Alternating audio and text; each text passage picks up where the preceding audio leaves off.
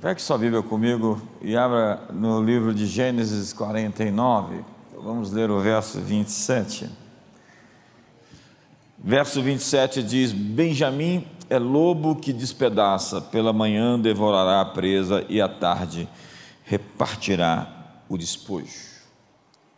É engraçado é, como Jacó vai falar dos seus filhos e usar uma linguagem metafórica, por vezes usando animais. A expressão leão de Judá vem desse capítulo, quando ele fala da tribo de Judá, que é um leão. Para Benjamim, ele diz que ele é um lobo, um lobo que despedaça. Na cultura judaica, acreditava que a voz de um pai tinha poder para conferir destino aos seus filhos.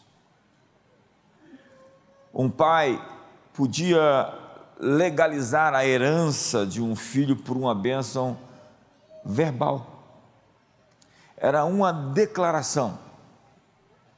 Daí a briga de Jacó e de Esaú por uma bênção verbal uma declaração. Era um decreto do pai sobre seus filhos. O destino, então, era liberado pela voz da paternidade. Jacó tinha experimentado isso com Isaac e agora está fazendo com cada um dos seus filhos nesse capítulo. Você pode ler em casa. Ele vai dar destino aos seus filhos por decretos proféticos. E ele diz sobre Benjamim que ele é um lobo que despedaça. E que de manhã ele despedaça e à tarde reparte a sua presa. O destino de Benjamim, então, no seu DNA estava escrito que ele seria um guerreiro, um valente, um lobo predador. Pela manhã, um guerreiro e à tarde, um repartidor. Ele é alguém que opera então em dois tempos. Há um tempo de ser o lobo que despedaça e o tempo de ser um filantropo, um, um repartidor. Benjamim é um lobo predador. Ele despedaça presa, é aquele que não toma somente para si, mas que reparte com os outros. Em Gênesis 35, a Bíblia diz como foi o nascimento de Benjamim. Depois que partiram de Betel, diz a Bíblia, e faltando ainda um trecho pequeno para chegar até Efrata, deu à luz Raquel um filho, cujo nascimento lhe fora penoso quando ela estava nas dores de parto, disse à parteira: Não temas, pois ainda terás esse filho. Então Raquel, ao sair-lhe a alma, porque morreu, chamou-lhe ao filho Benoni. Mas seu pai chamou de Benjamim. Raquel chamou seu filho de filho da minha dor a experiência traumática dela de morte estava sendo transferida como um emblema, um rótulo, um estigma sobre a sua descendência. O nome do menino seria o filho do sofrimento. Mas Jacó correu rápido, vendo o que estava acontecendo, e a paternidade redefiniu o destino de Benoni para Benjamim. Temos então aqui a voz de um pai redimindo o chamado de seu filho. A voz de um pai redefine os termos e desata o destino profético de Benjamim. A cultura judaica e se você for ver, os nomes têm muita importância nessa cultura e na Bíblia, tanto que Deus toma, troca o nome de Abrão para Abraão, de Sarai para Sara, Jesus troca o nome de Cefas, que se torna Pedro, que era Simão, é, os Boanerges são chamados assim, que são os filhos do trovão. Deus está trocando, mudando o nome das pessoas, para redefinir as chamadas delas porque nomes carregam decretos proféticos. Então, é preciso encontrar a voz da paternidade. Veja o que diz em 1 Samuel capítulo 4. Vamos ler a Bíblia. Você não está lendo muito a Bíblia, nós vamos ler nessa manhã. Estando sua nora, mulher de Finéias, grávida, e próximo parto, ouvindo estas novas, de que a arca de Deus fora tomado e de que seu sogro e seu marido morreram, encurvou-se e deu à luz, por quantas dores lhe sobrevieram. E na hora em que ia morrendo, disseram as mulheres que estavam com ela: Não temas, pois tiveste um filho. Ela, porém, não respondeu, nem deu atenção a isso. E chamou ao menino de Icabô, dizendo: De Israel se foi a glória, porque fora tomada a arca de Deus, e por causa de seu sogro e de seu marido, e disse: De Israel se foi a glória, pois é tomada a arca de Deus. Quando o menino nasce dessa vez, diferentemente daquela outra, ele recebe um nome que significa sem glória, ou alguma coisa como desgraçado, alguma coisa como foi-se a glória. Agora, naquele momento do nascimento, não tem nenhum pai para protestar. Uma nação entrou em desgraça, porque não existia uma voz paterna.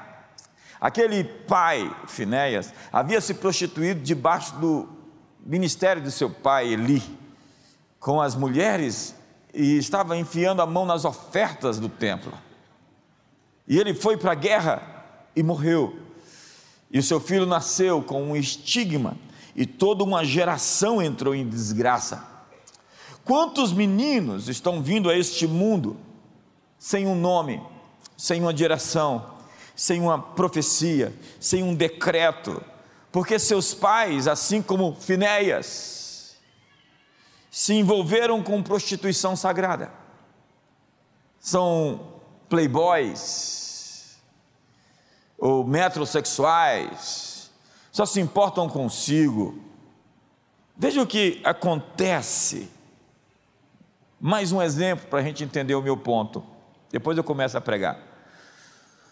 Lucas capítulo 1 vai falar sobre o nascimento de João o Batista.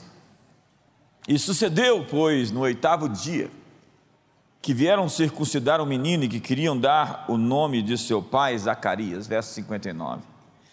Respondeu, porém, sua mãe: pelo contrário, ele deve ser chamado de João.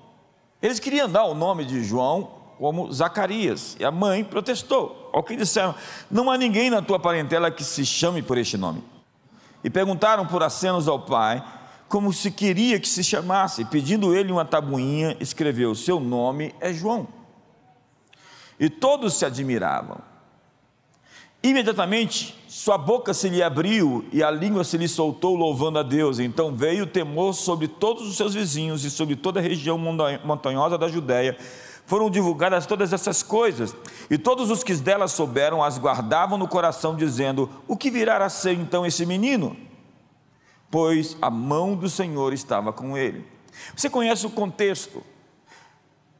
Zacarias recebeu a visitação e sua mulher Isabel. Foi anunciado o nascimento de João Batista. E ele duvidou, e para que essa dúvida não se expressasse por meio de palavras, ele ficou mudo até que o menino nasceu. E foi quando o nome do menino foi dado que ele começou a falar outra vez. Entenda que João significa Deus mostrou o seu favor. É isso que significa João. Deus é gracioso, ou Deus é misericordioso, ou Deus está mostrando a sua graça. O nome define uma identidade. O nome encerra uma identidade. Os judeus tinham ritos, e até hoje tem, de passagem, na Bíblia há esses ritos. Se você vai em Israel, por vezes você vê as cerimônias do Bar Mistivá, que é aos 13 anos, quando o pai libera sobre aquele adolescente um decreto. Ele diz ao seu filho: Você é o meu filho em quem tenho o meu prazer, você é o meu filho em quem tenho o meu deleite. Ele homenageia o seu filho, ele celebra a sua existência, da sua filha. E eles fazem uma grande festa de um ritual de passagem da infância para a fase adulta. É um decreto de bênção que é liberado. E a partir dali o filho começa a seguir nos passos da mensagem, das palavras proféticas que foram designadas por seu pai.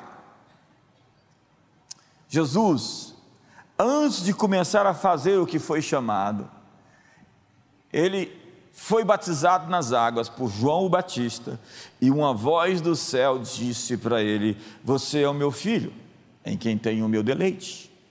Você é o meu filho, em quem tenho o meu prazer.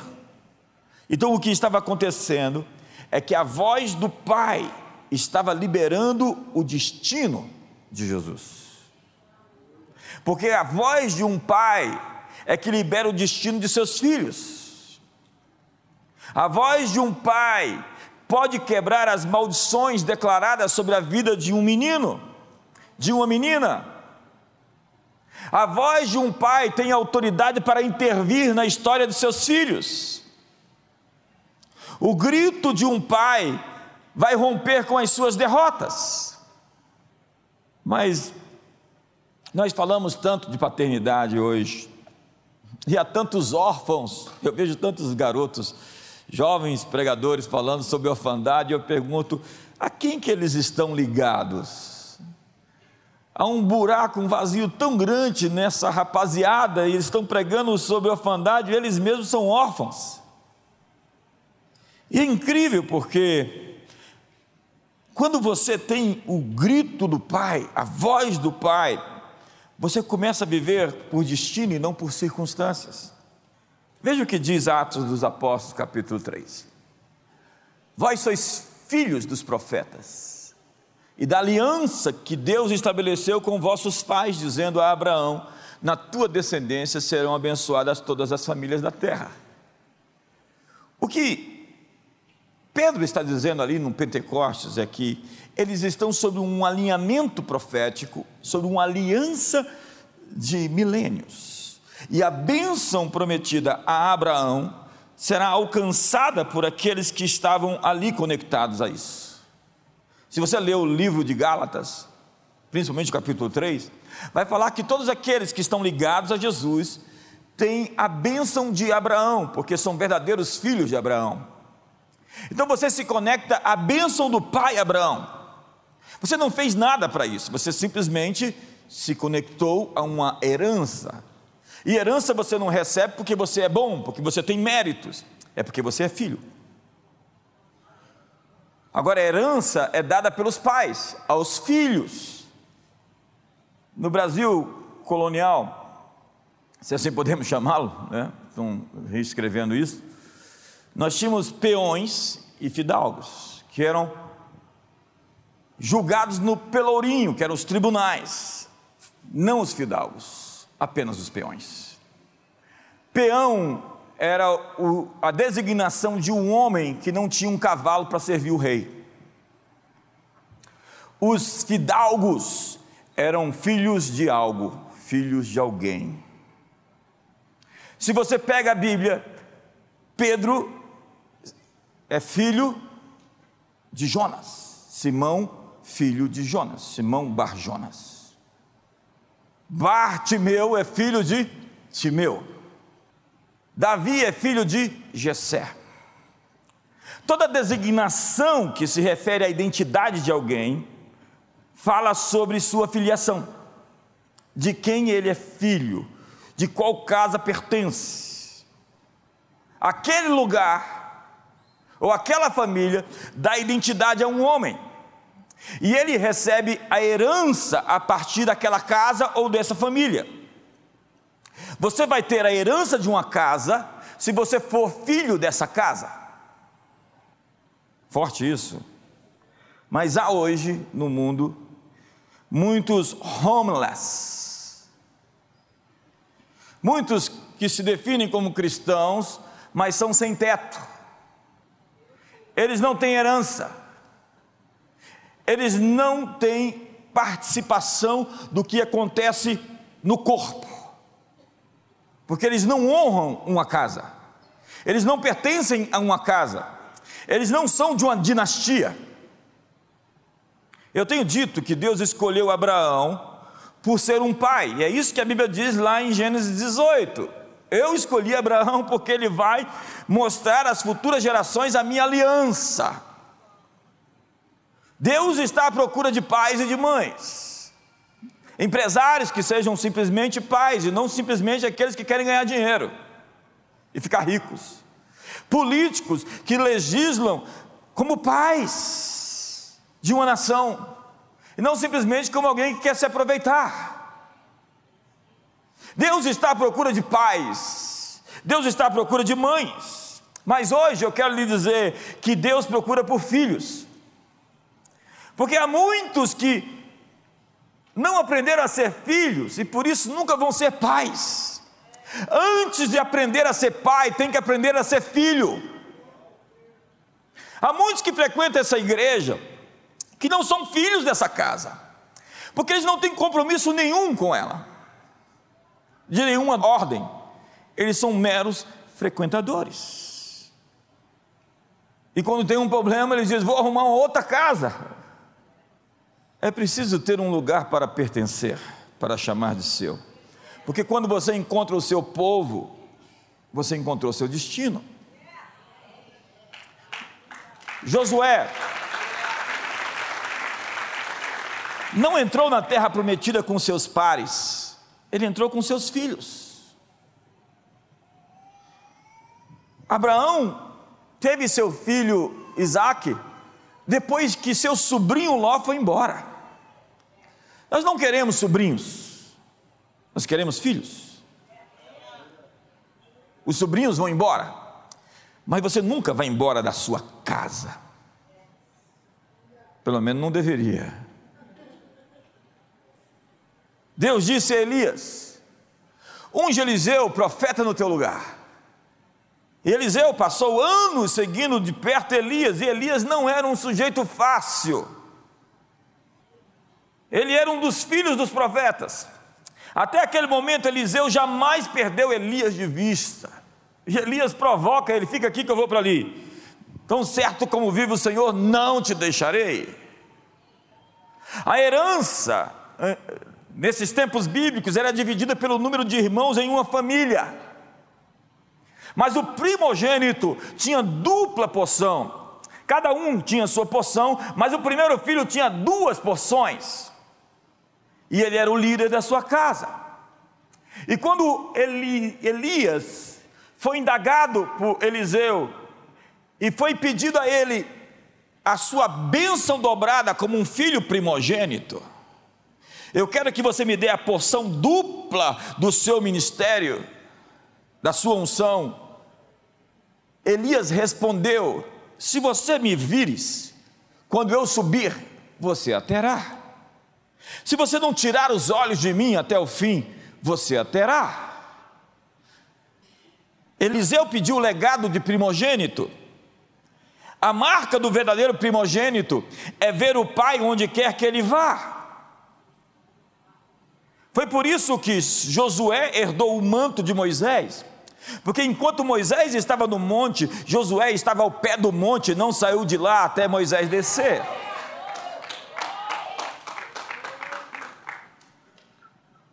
Ter o alinhamento correto com a visão do líder te faz herdar o manto do líder. Quando você me vir subir, se você assim conseguir, você vai obter. E quando Eliseu viu, ele disse: Meu pai, meu pai. E ele selou uma ligação entre gerações. Aquilo que estava sobre Elias passou para uma nova geração. A grande tragédia do continente africano é a falta de sucessão. Onde não existam líderes que possam construir sobre a base daqueles que construíram antes. Essa é a alma do conservadorismo. É você construir sob o teto de alguém, sendo aquele o seu piso. Mas quando os primogênitos do Egito foram mortos, na praga, a última praga, houve uma ruptura de transferência entre as gerações. Você pode perceber, uma boa parte do continente africano não consegue transmitir o poder, o governo, de maneira pacífica, mas por meio de golpes de Estado. E a grande tragédia é quando eu nasço e tenho que começar tudo do zero. Eu não tenho alguém que trabalhou por mim, que construiu por mim, e eu vou edificar sobre aquilo que ele já começou. E se são cinco gerações que trabalharam pelas futuras gerações, eu ganhei cinco gerações de progresso na vida, pessoal. Veja como o mundo deve ser edificado sob a base de geração após outra geração, fazendo de cada geração uma geração mais forte do que a anterior. Mas nós só construímos isso através de família, de pais, de filhos. Eu gosto do que diz Bill Johnson. Ele diz: as pessoas chegam a mim e me procuram com uma visão que eles têm. Mas eu não estou interessado na visão deles até que eles conheçam a minha visão. As pessoas querem transmitir uma visão para o seu líder, mas elas não são interessantes para um líder até que elas descubram qual é a visão do líder. Nabucodonosor deu seu coração para Daniel, porque Daniel interpretou o seu sonho. José era chamado de pai de Faraó, porque José conhecia o sonho do seu líder. Ele influenciava em 360 graus a liderança, segundo John Maxwell, em que você lidera, obviamente, para baixo, os seus liderados, os seus pares, e você lidera até para cima, influenciando as pessoas que estão acima de você. E é isso que um verdadeiro filho faz: ele entra no radar do seu pai e muda a sua agenda. Nós falamos de paternidade, então vamos falar essa manhã de ser filhos, de ter compromisso com a casa, de oferecer sacrifícios por essa casa. Então, Bill Johnson diz: eles precisam primeiro conhecer a minha visão, porque cada nova geração deve receber as promessas das gerações anteriores através de seus pais. É isso que está na Bíblia. O Senhor teu Deus te introduzirá na terra que teus pais possuíram, e a possuirás e te farás bem e te multiplicará mais do que a teus pais. Diga para o seu irmão, mais do que a teus pais.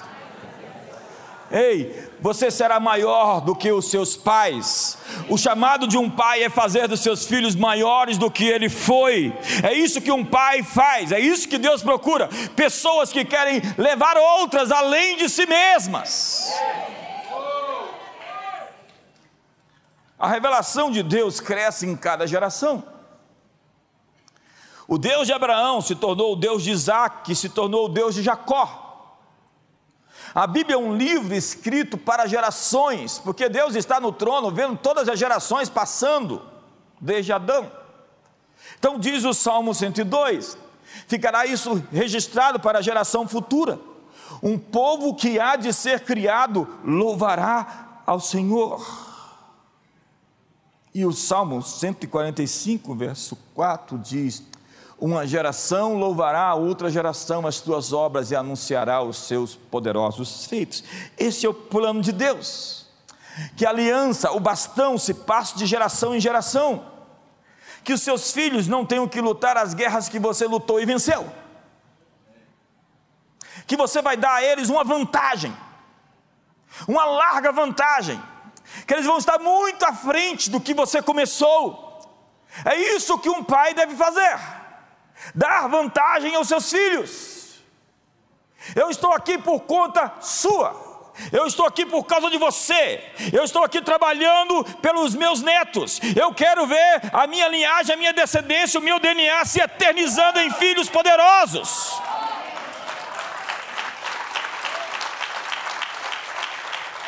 Olha o que diz Esdras capítulo 2: alguém não poderia atuar no ministério sem o registro de seus ancestrais. Você não deveria ter um ministério, pregar, ou fazer qualquer coisa, se você não tivesse uma casa para poder apresentar como sua. É dali que eu sou, e é ali que eles me apontam e dizem que você pode confiar em mim. Eu não estou por conta própria, eu não estou sozinho, eu tenho uma família espiritual. Mas eu vejo esse pessoal por aí, órfãos. Estes procuraram o seu registro nos livros genealógicos, porém não o acharam, pelo que foram tidos por imundos para o sacerdócio. Alguém sem conexão geracional não pode exercer o ministério para cada geração herdar o legado da outra, deve haver conexão, e se não entendermos esse relacionamento entre as gerações, nós barramos o fluxo entre elas. Honrar seus pais é um alinhamento para uma bênção durável. Por isso, ninguém poderia subir nessa plataforma se não tem um relacionamento mínimo com seu pai, com a sua mãe, de respeito, de consideração.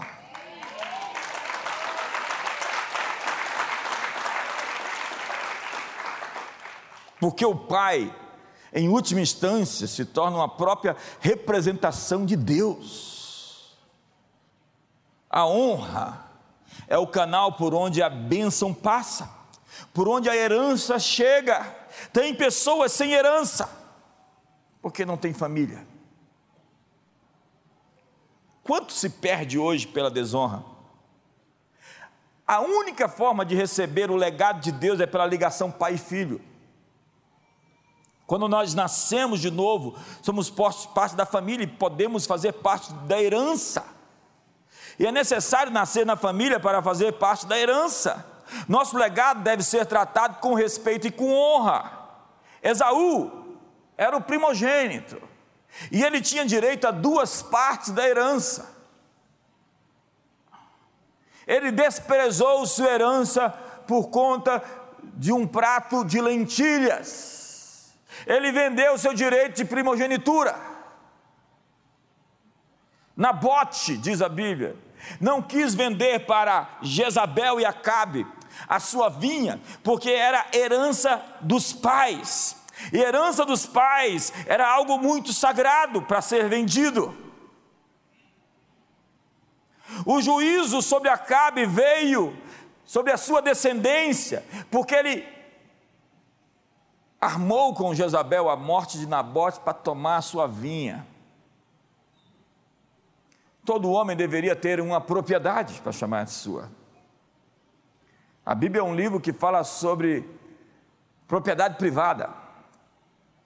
Agora acredite, existem políticos que querem se eleger nesse próximo 2 de outubro, que querem acabar com a propriedade privada e implementar uma visão socialista onde o Estado é dono de tudo.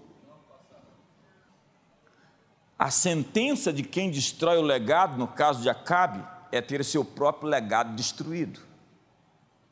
Essas pessoas não deixarão legado. Esses políticos não vão vingar.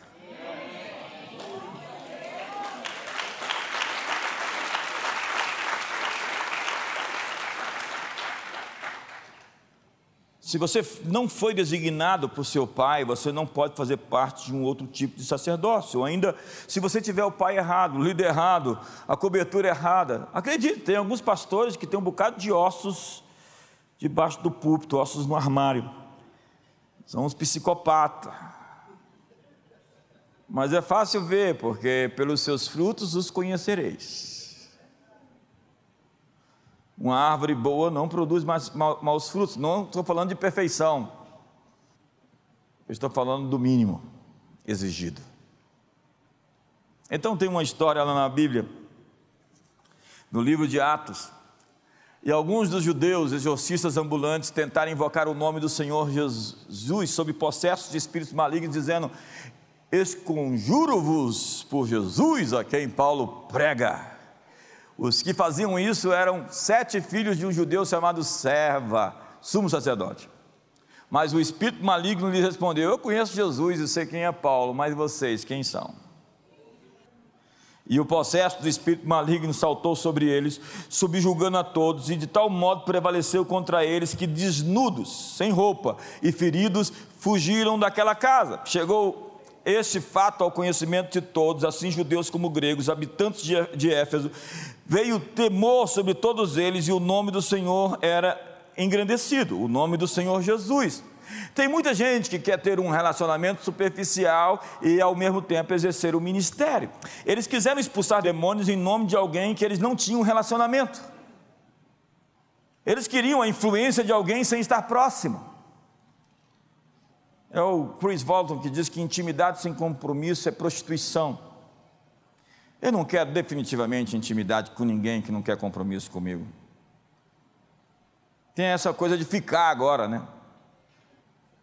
Você não devia ter intimidade com ninguém que quer compromisso com você, senhorita, que não quer compromisso com você.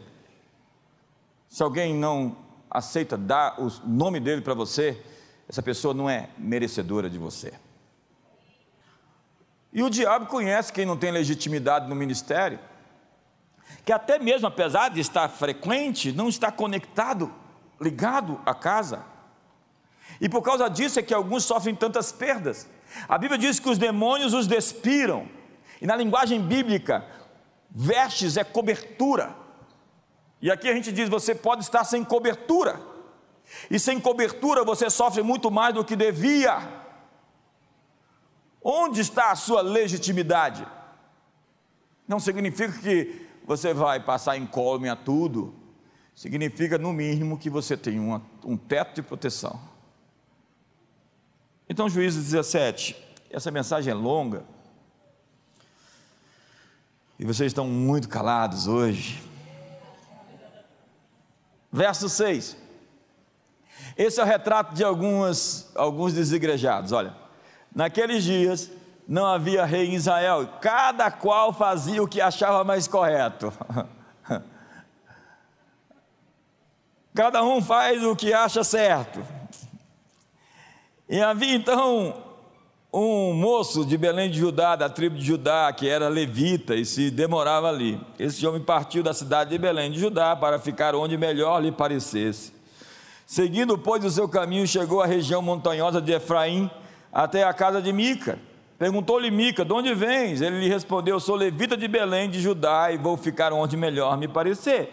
Então lhe disse Mica: Fica comigo e ser-me por pai e sacerdote e cada ano lhe darei dez ciclos de prata, o vestuário e o sustento. O levita entrou e consentiu em ficar com aquele homem, e o moço lhe foi como um de seus filhos. Consagrou Mica, o moço levita, e lhe passou a ser sacerdote, e ficou em casa de Mica. Então disse Mica: Sei agora que o Senhor me fará bem, porquanto tenho um levita para o sacerdote. Temos aqui um sacerdócio carnal à procura de um lugar para transitar, atrás de ganhar vantagem, distribuir seus dons e obter lucros. Um sacerdócio contratado, alimentado e vestido na casa de Mica, um fantoche, que ele chamava de líder, um mercenário que não resistiria à primeira proposta por ganhos melhores. Tem gente que não está atrás de propósito, está atrás de propostas. Então diz a Bíblia. Porém, subindo cinco homens que foram espiar a terra, entraram e apanharam a imagem de escultura, a estola sacerdotal, os ídolos do lar e a imagem de fundição, ficando o sacerdote em pé à entrada da porta, com os 600 homens que estavam armados com armas de guerra. Eles lhe disseram: Cala-te, põe a mão na boca e vem conosco e ser-nos por pai e sacerdote. Ser-te-á melhor seres sacerdotes da casa de um só homem do que ser seres sacerdotes de uma tribo, de uma família em Israel. Então se alegrou o coração do sacerdote, tomou a estola sacerdotal, os ídolos do lar e a imagem de escultura e entrou no meio do povo. Assim viraram e, tendo posto diante de si mesmos, de si os meninos, o gado e os seus bens, partiram. Sabe o que aconteceu? Para interpretar um pouco, o texto é longo. Quando surgiu uma oportunidade, aquele sujeito, sacerdote, autodesignado pai de Mica, não hesitou. Ele roubou a estola sacerdotal, ele tomou ídolos do lar. Veio um sacerdócio com ídolos, que coisa mais complicada. A imagem de escultura e entrou no meio do povo. Ele tinha os adereços do sacerdócio, ele sabia falar até glória a Deus, assim, bem, oh glória é, os requisitos do ministério, ele tinha uma aparência necessária, a impostação de voz, os trajes, mas era um líder comprado e legítimo, com o altar contaminado e motivações espúrias. Há muitos hoje sob o sacerdócio de Mica, ministros atrás de uma melhor oferta, evangelistas de cidade em cidade atrás de uma oportunidade de pregar. Mas você não pode vender a si mesmo. Você não pode vender os seus dons. Você não pode ter sua identidade nos seus dons. Tem muitas pessoas com dons maravilhosos, mas que são desigrejados sem casa, que estão dando profecias fatais, desalinhadas com o ministério. Mas ele acertou um, acertou duas. É, o problema é quando erra. Sua identidade está na sua paternidade. Pergunto para você, irmão, de quem você é filho? Você sabe quando Davi foi ungido rei? Doze anos antes de se tornar rei. Davi foi ungido rei e ficou 12 anos sendo perseguido por Saul. Mas Saul caiu na mão dele, porque ele não matou e se tornou rei, apesar de ele não já tinha sido ungido rei. Não é assim que as coisas acontecem. Ele tinha um chamado para ser rei, mas somente depois que foi apontado pelos homens como rei é que ele foi rei. Ele tinha sido ungido pelo profeta Samuel, Deus estava ali ungindo ele, mas 12 anos depois se reuniram lá em Hebron e as tribos de Israel, os líderes da tribo, disseram: Você é o rei. E ele começou a reinar. Jesus tinha o tinha favor com Deus, diz a Bíblia, com os homens. Se você tem uma experiência com Deus, mas não tem confirmação dos homens, você é como José, não tem legitimidade. Se você está com Deus, mas não tem favor com os homens, está por conta própria. Se um colegiado foi exigido para ungir Davi, imagine eu e você. Paulo e Barnabé não puderam exercer o seu chamado, até que em Atos capítulo 13 havia profetas e mestres, e o Espírito Santo disse a eles: Apartai-me a Paulo e a Barnabé para a obra que eu vos tenho designado. Impondo a mão sobre eles, os ungiram e os enviaram. Qualquer ministro que você encontrar, pergunte: quem te enviou? Se você não foi enviado, você está por conta própria. E nós enviamos pessoas para diversas áreas da sociedade, inclusive para as finanças. Vai lá, ganha todo o dinheiro que você puder. Na verdade, ganha muito dinheiro. E tem gente que vai e não volta. A gente envia gente para política e fala, vai lá e seja uma testemunha, uma luz, um luzero daquele lugar. A gente unge. E deu certo, em nome de Jesus. Davi já era ungido, mas não foi confirmado enquanto não foi reconhecido pelos líderes de Israel. Ah, mas eu não, eu, meu pastor é Jesus, morre logo, vai para o céu logo. Vai para o céu, se seu pastor é Jesus. Você precisa de uma casa, um lugar para pertencer, líderes que te apontem e possam dizer: Este aqui é recomendado. Se não tem ninguém para te recomendar, você está por conta própria, porque até Jesus precisou de João o Batista para o recomendar. E quando foi questionado com que autoridade faz essas coisas, o batismo de João é de Deus ou dos homens? Quando é questionado sobre a sua autoridade, ele fala de João o Batista. Agora, se você foi ungido pelos homens e não foi ungido por Deus, você é Absalão. Esse é o espírito político. Sua identidade vem da casa onde você está ou de onde você foi enviado. Sem o nome da casa do pai você não tem herança, porque a Bíblia diz: os da casa de Recabe, os recabitas, os da casa de Zadok, os da casa de Davi, todo mundo na Bíblia tem uma casa. Todo cristão tem que ser membro de uma igreja. Aí vem os espertinhos que dizem que você não precisa ser membro de uma igreja, se conecta a mim online e fica aqui que eu vou te discipular. Eu não acho nem estranho que isso aconteça. Estranho eu acho é alguns que se juntam a isso. Se você sai pregando por aí sem ser enviado, você está sem cobertura. Salomão foi maior do que Davi, mas a casa não foi chamada da casa de Salomão, foi chamada da casa de Davi. Eliseu foi maior do que Elias, mas Elias continuou sendo pai. Você pode ser maior no ministério, você pode edificar coisas extraordinárias nesse mundo, mas você tem que ser chamado um nome de uma casa, de um líder que Deus confirma. Jesus disse: Eu não sou maior que meu pai. Um profeta precisa de um lugar para chamar de seu e que ele não vai trocar por nenhuma proposta. Então, qualquer pessoa daqui, quando for, deve ir enviada. E agora eu vou terminar. Moisés aprendeu com Jacó. Então, na hora certa, ele foi abençoar seus filhos como cada um de nós devíamos fazer quando chegássemos em casa hoje. Você nem chegar em casa. Pede assim: Senhor, me dá uma palavra para os meus filhos.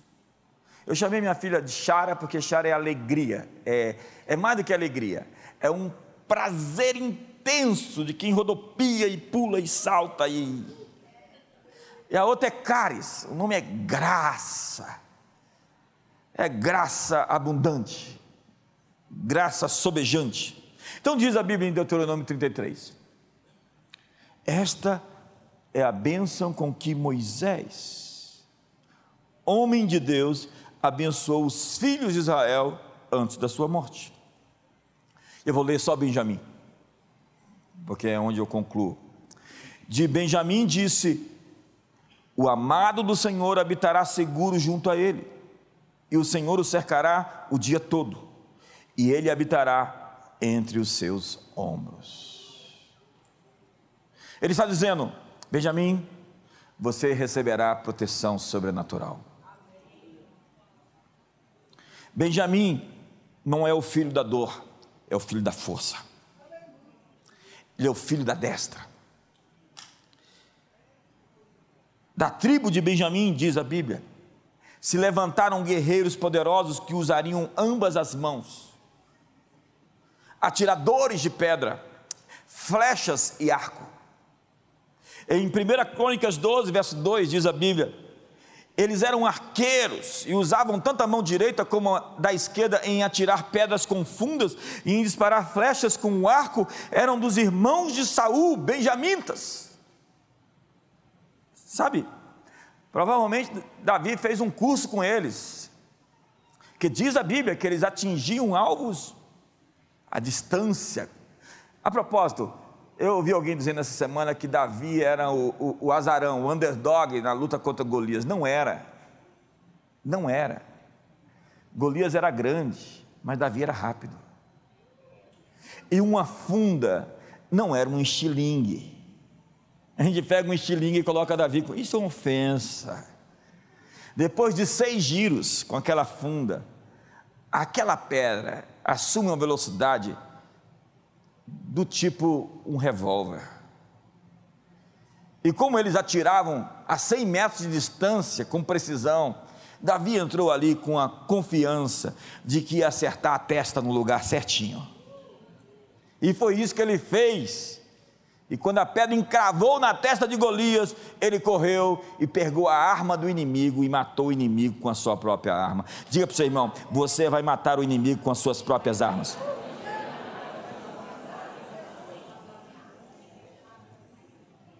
Você precisa da voz de um pai, de um líder. Lembra quando você era mais criança? Benção, pai. Deus te abençoe, meu filho. Tão fundamental é ter alguém que possa dizer para você: Deus te abençoe, meu filho. A palavra bênção significa multiplicar, é baraque é multiplicar. O Senhor vos aumente cada vez mais a vocês e aos seus filhos. Salmo 115, 14.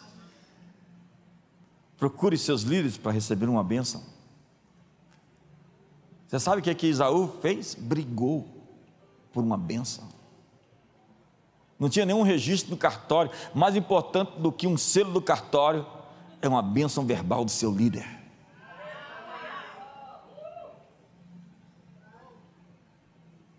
Benjamim é um lobo que despedaça com ambas as mãos.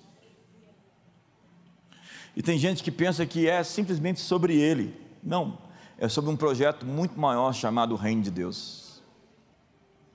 E quando Deus te abençoa, é porque Ele quer ver o seu reino. E não é simplesmente alimentar os pobres. Isso faz parte. Mas é transformar eu estava vendo uma mensagem sobre Maimônides, que foi um rabino do século XI, e ele falava sobre as ofertas que um homem deveria fazer, que era a tzedeká.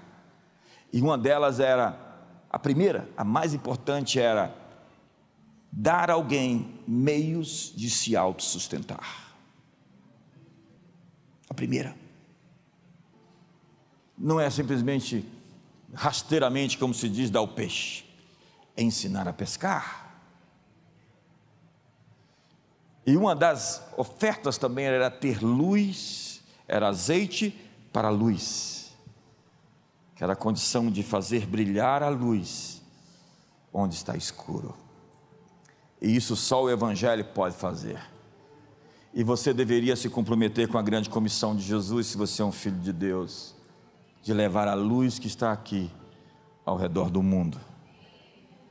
O pai está dizendo: você será mais rápido.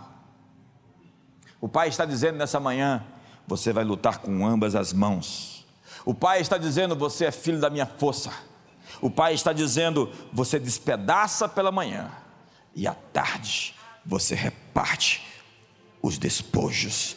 Você é um lobo predador, você é um guerreiro, você não é uma vítima da história, você é cabeça e não cauda, você está por cima e não por debaixo. Desde agora você emprestará e não tomará emprestado, você será cabeça e não cauda. O Senhor está firmando as suas mãos com o seu braço forte, colocando a mão dele sobre a sua mão. Fique de pé hoje. Eu quero liberar palavras de destino para você nesses minutos que me restam e quero designar você para uma nova estação. Nós estamos numa transição de ano judaico, agora no dia 25. Esse é o último mês, o mês Elu. E nós sabemos que algo está acontecendo, algo novo. E nós precisamos de palavras de destino. Eu sou de uma escola profética que, sem palavras proféticas, o futuro não acontece. Então nós temos que dar destino por meio de nossas declarações responsáveis.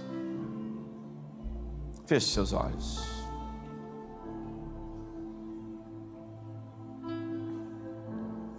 Feche seus olhos. Você consegue fechar seus olhos. Órfãos são solitários. Eles não obedecem ordens mínimas. Eles não têm limites. Né? Eles extrapolam. Mas hoje eu vim dizer: rebele-se contra a rebelião. Se você não consegue obedecer ordens simples, horários, limites, Você não pode ter o grande, o maior. Antes de querer ser pai, aprenda a ser filho. Pessoas nesse ministério, muitos anos, que ainda não são de fato filhos. Eles são independentes, estão por conta própria, nunca se submeteram ou se alinharam à unção que desce da cabeça. Não são fiéis em, seu, em seus recursos, não aprenderam a celebrar e a honrar uns aos outros. Mas eu não quero ser negativo nessa hora.